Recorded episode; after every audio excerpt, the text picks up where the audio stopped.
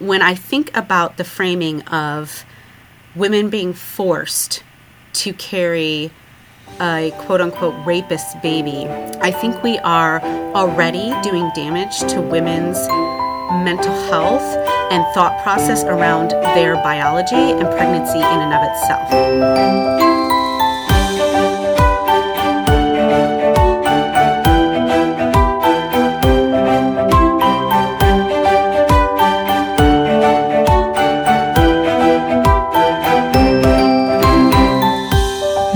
Is Caring for Both, a curbside consult series by the American Association of Pro Life Obstetricians and Gynecologists, where medical professionals answer your questions about what it means to provide evidence based, life affirming healthcare to both pregnant women and their preborn children. We know that every day in your practice and on your rotations, you face clinical situations that are challenging.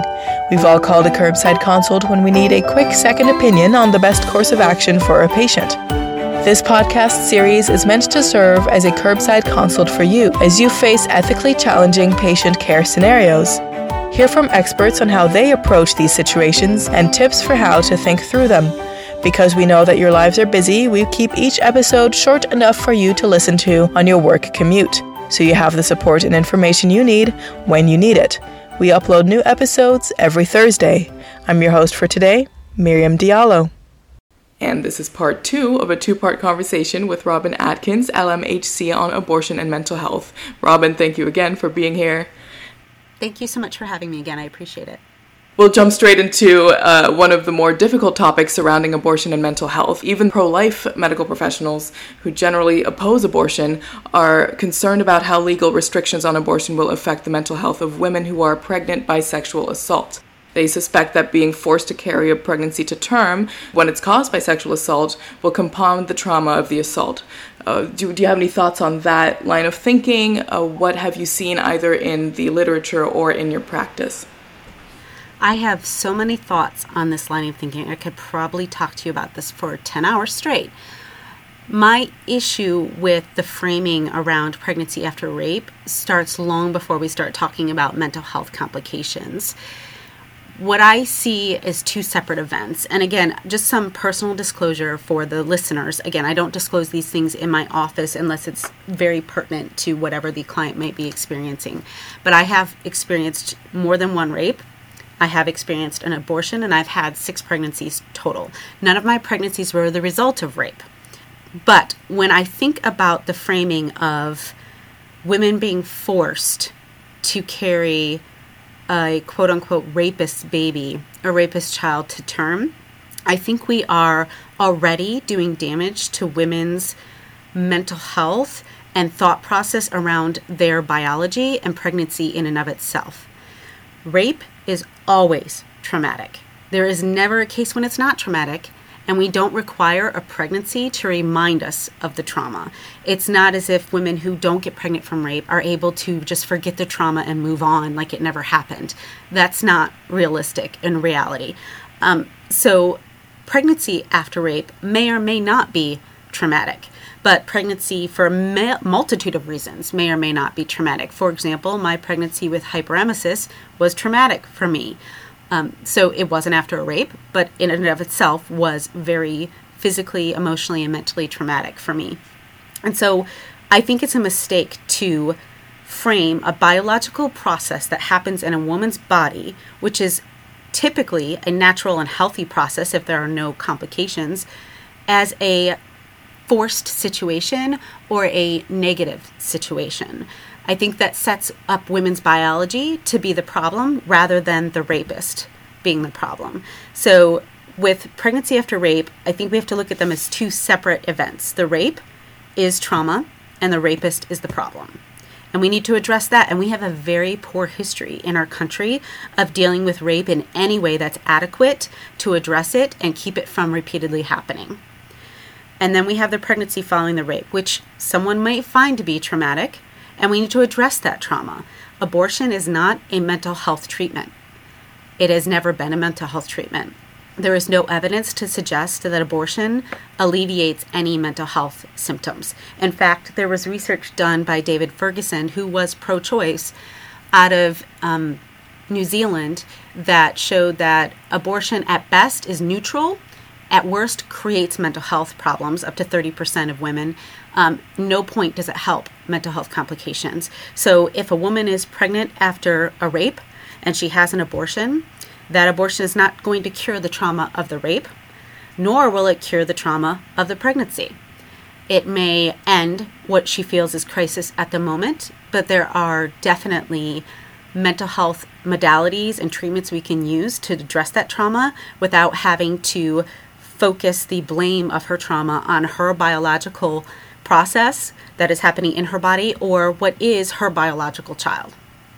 That's really interesting. A new perspective on what's generally taught through media narratives. In your own practice, have you had to have these kinds of conversations, and how do you generally approach conversations with women who are considering abortion either from sexual assault or otherwise?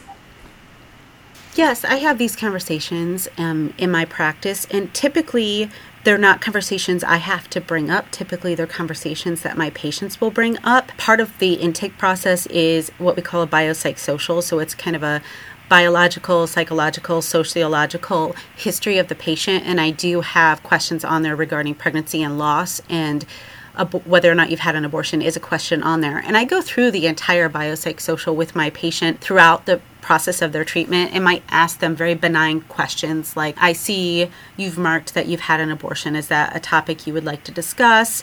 Um, or how are you feeling about that now? And if the, they're totally fine with it and don't want to talk about it we move on. It's not about me it's what about what the patient needs. But typically i don't even have to do that. At some point in their treatment whatever they've come to me for they will reveal either some shame or guilt or trauma around their abortion, especially if they're having any kind of infertility or reproductive loss. They will often tell me they feel like that's some kind of um, cosmic retribution for the abortion they've had. So it usually comes out on its own. I don't have to bring it up. Okay, interesting. And based off of that, what would you say to uh, other non-mental health professionals, physicians, etc., who might be in the situation where their patient is considering an abortion and they are in the position of counseling them for that. What would you recommend they do to navigate that conversation? That's a wonderful question. I think first of all, they should be aware that it is not, and I'm sure they are aware. I don't want to make anyone think I'm presuming they aren't, but they should, you know, um, make it known that they aren't in a position to tell a woman what to do with her pregnancy. They should disclose any kind of conscience protections they might have around that. So if they aren't doing referrals for whether it be pregnancy resource center, if they refuse to refer there, or if they refuse to refer for abortions, I think they need to let the patient know, based on my own conscience rights. I do not refer to these types of places.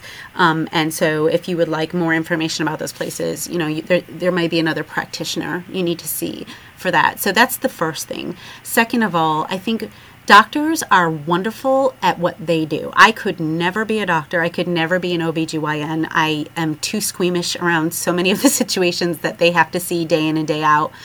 Um, and they aren't therapists. So when it comes to counseling women on their options, I think that's best left up to counselors. So I would encourage doctors to find the counselors in their area that aren't going to be politically motivated to encourage patients to choose one thing or another. And I think the majority of therapists and counselors are ethical and will not try to sway a patient one way or another, but are going to help the patient walk through all the different pieces of health that play into that decision. So a patient's looking at their spiritual well being, their environmental well being, their relational well being, their social well being, their financial well being, the legal well being occupational well-being. There's so many different the physical well-being emotional well-being. There's so many different pieces that go into a lifelong decision like an abortion that they really need to be given the time and space with a professional counselor to walk through those different conversations to have a well-informed decision is there anything else you think non mental health medical professionals should uh, keep in mind when thinking about abortion and how it might affect the mental health of their patients?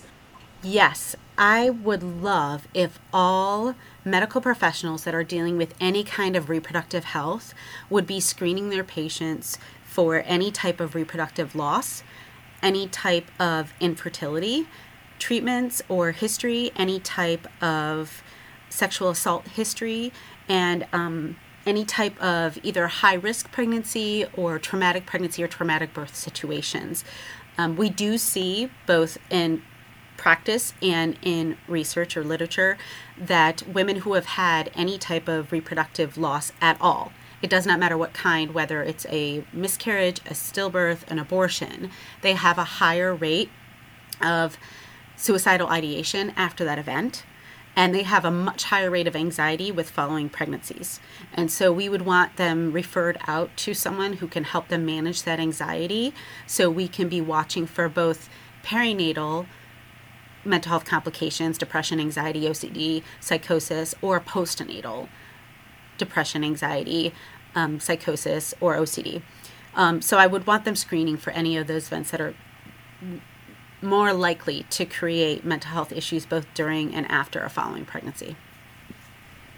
That's super helpful. One last question, Robin. What would you say other pro life medical professionals should do to, to navigate the, the conversations about the abortion that they're having with their patients, just given their personal beliefs uh, and uh, given their obligation to provide you know, f- uh, fully informed consent uh, while also remaining true to their conscience? That is a really great question. I would encourage them to approach each patient with an open heart and open mind, knowing that the majority of women that are even considering abortion aren't doing though because doing so because they love abortion or think abortion is great or think abortion is going to be easy. Most often women are considering abortion because they feel like it might be their only option or their only way out.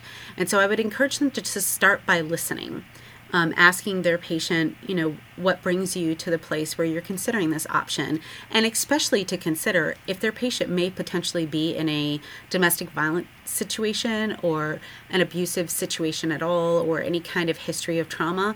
They might need to ask the patient those questions in privacy.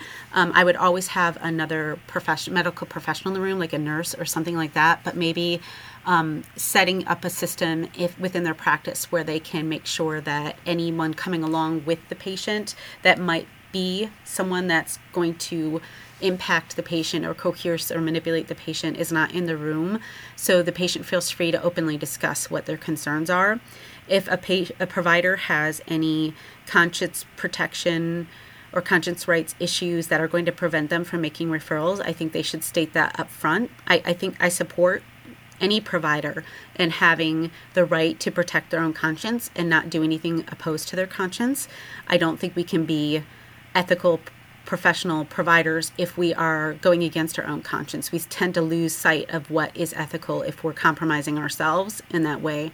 And so I, I encourage that, but I would have them disclose that from the beginning. And so if a patient comes and says they're considering abortion, I think it's okay for a pro life provider to say, you know, um, I need to let you know up front that is not something that I do, nor is that something I refer out for. But I definitely care about you and I want to know what's going on in your life that has you at a place where you're considering that option. And um, are you open to hearing other options and having resources to other options as well and starting the conversation that way? Is there anywhere people can go to read more of your work? I know you're active on social media, have a lot of good insights there. Oh goodness, I don't know if people want to check out my social media. I can get pretty spicy, but if they want to, I am on Twitter at Truth Agape. I do have a professional Twitter, but I hardly ever use that. I, it my Twitter is very much my personal thoughts, um, and it doesn't just mean to stick to my professional um, insights. It has a lot to do with my personal life as well. But if they want more insight into my professional life, they can check out my work with Equal Rights Institute um, I've done several podcasts there. They can look into my work that's going to be published with the help of the Institute for Reproductive Grief Care um, later this year. I have a website at www.charis et veritas.com. That's C H A R I S E T V E R I T A S L L C.com. And that has wonderful information about all the different types of reproductive events I um, work with, as well as updates on the reproductive mental health curriculum that will be published later this year. Uh, update is sorely overdue, though, so I beg people's um, pardon for the fact that it hasn't been updated nearly as often as it should. I will get on that later this week. Thank you so, so much, Robin, for your insights and for being here today. And a massive thank you to our listeners for joining us today. If you have any topic requests, you can direct message us on the social media pages linked in the description of this episode. You can also email us at info at aaplog.org. And if you're a medical professional interested in joining this community as a member, you can do so by going to aaplog.org slash join. We will see you next week.